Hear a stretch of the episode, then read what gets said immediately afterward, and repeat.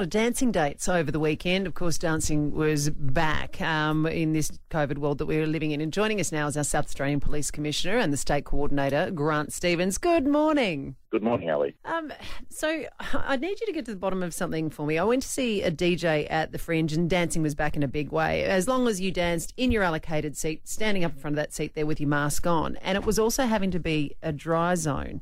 So practically, it meant that what was happening is people were sculling their drinks in line on the way in, and then during the hour, hour and a half show, they would run out, grab another one, and scull it before coming back in. Now, everybody around was trying to do the right thing, you know, with COVID marshals and people serving drinks and getting people in. But if you're looking at this like a public health issue, that seems less than ideal, doesn't it? Oh, I suppose it does, but uh, there's only so much you can do to regulate people's behaviour, and if they're not breaking the law, um, people are making personal choices about what's what what's the wisest thing to do. And uh, I I certainly wouldn't advocate for people to be sort of knocking back their drinks so they can get into a show or you know participate in some other activity. But that's just the reality of what we're dealing with. But how does having a drink in that hour or hour and a half, if you're standing in front of your seat only, mean that you're more likely to catch or pass on COVID? I, I don't think you can make a direct correlation to one particular type of activity by an individual and the heightened risk of COVID spreading in the community. The reason that there are restrictions in place is so that it it has the impact of um, slowing down people's interactions or minimising that um, potential for large groups of people to be uh, in very close proximity and potentially passing on or picking up COVID. So it's not one person's behaviour standing up having a drink versus sitting down. It's it's the broader implications of a lot of people uh, participating in activities that could increase risk of many Yeah. people becoming exposed. But, But- yeah. Uh, as an example, Yeah. yeah, we've we've uh, we've uh, allowed private functions to occur in licensed premises now, with 150 people being able to um, stand up and drink and dance uh, in a, in a defined location. Now, people would argue, what's the difference between 150 people in a private function and people generally being able to stand up and dance and drink at the same time in any licensed premises? The difference is the scale of the type of activity. So there's, there's only so many private functions happening in Adelaide or South Australia every weekend.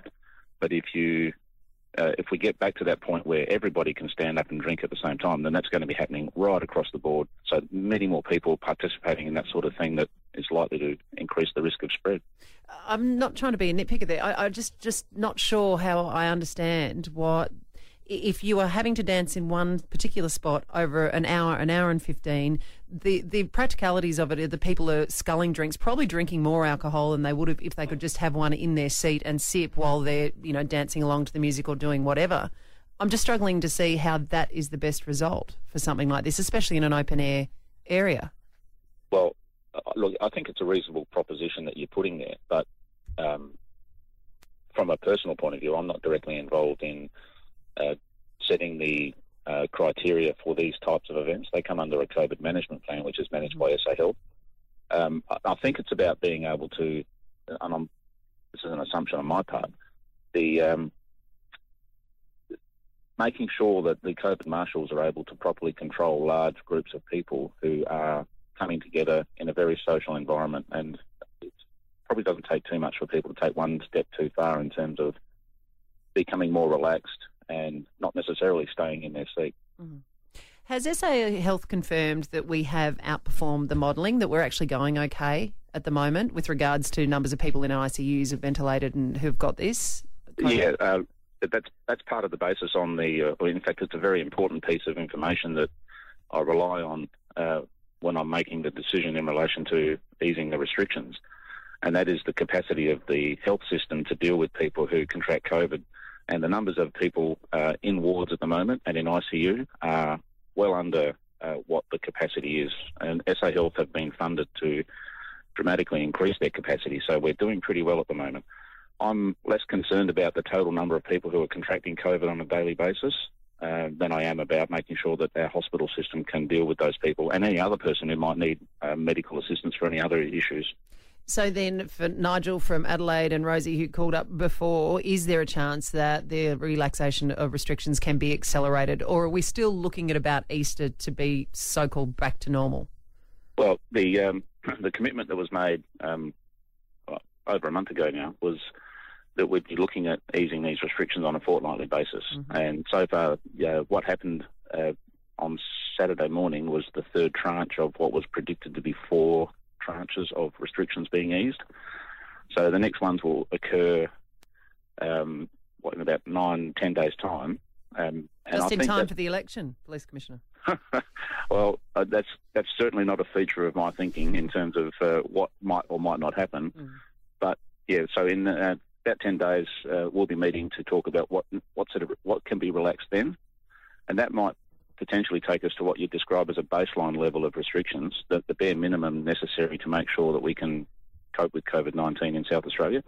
After that, it's a question about how long we keep going with the major emergency declaration and when we can actually you know, okay. get to the point where things are as back to normal as they're ever going to be. So, a couple of quick questions then on that bare minimum. Masks still needed in some aspects, do you think? Well, the masks are certainly on the agenda to, to be relaxed. Um, the only thing I'll say is the only the only requirement for people to wear masks at the moment under a direction is when in an indoor public place. And as frustrating as they are and as uncomfortable as they are, I have to say masks are probably the first line of defence for any individual to make sure that you're reducing the risk of catching COVID or passing it on if you do have it. So they're a very sensible consideration. So even if they are relaxed, my recommendation to people would be to think about your circumstances and potentially wear a mask if you can't keep away from strangers. And Grant Stevens, if everything is going well, as it sounds like it is, what happens when when it starts getting cooler, when we're heading into winter, when perhaps we have flu and we might see more pressure put on our health system? Is there a very real possibility that us here in Adelaide and South Australia will then see an increase of restrictions and bringing things well, back in? Yeah, that's that's a really good question. Over the last couple of years, um, through the flu season, there's been you know, incredibly low incidence of flu because people have been wearing masks, we've been physically distancing.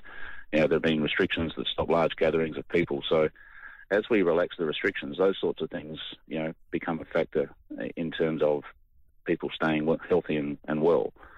But we don't have, excuse me, we don't have the major emergency declaration in place for the flu. So if people are contracting the flu, then um, I suppose that's one negative side of getting back to normal is that's likely to occur.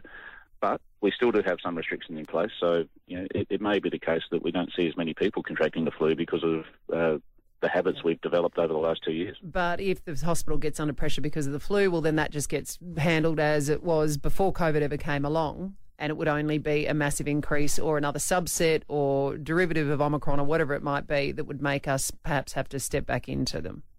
Oh, I'm sure we'll be talking about that with SA Health, but um, you know, our focus from a, know, a, broader state perspective in terms of managing uh, pandemic is is about COVID. So the last thing I want to hear is about a new variant coming along. Um, I think uh, we're all slightly depressed when we found out about Omicron because we were doing very well in preparing for you know getting back to normal with Delta. So uh, let's let's keep our fingers crossed that uh, whatever we deal with in the future is um, less virulent or less contagious than what we've got with Omicron. All right, we have to leave it there. Thank you very much, South Australian Police Commissioner Grant Stevens. The Ali Clark Breakfast Show on Mix 102.3.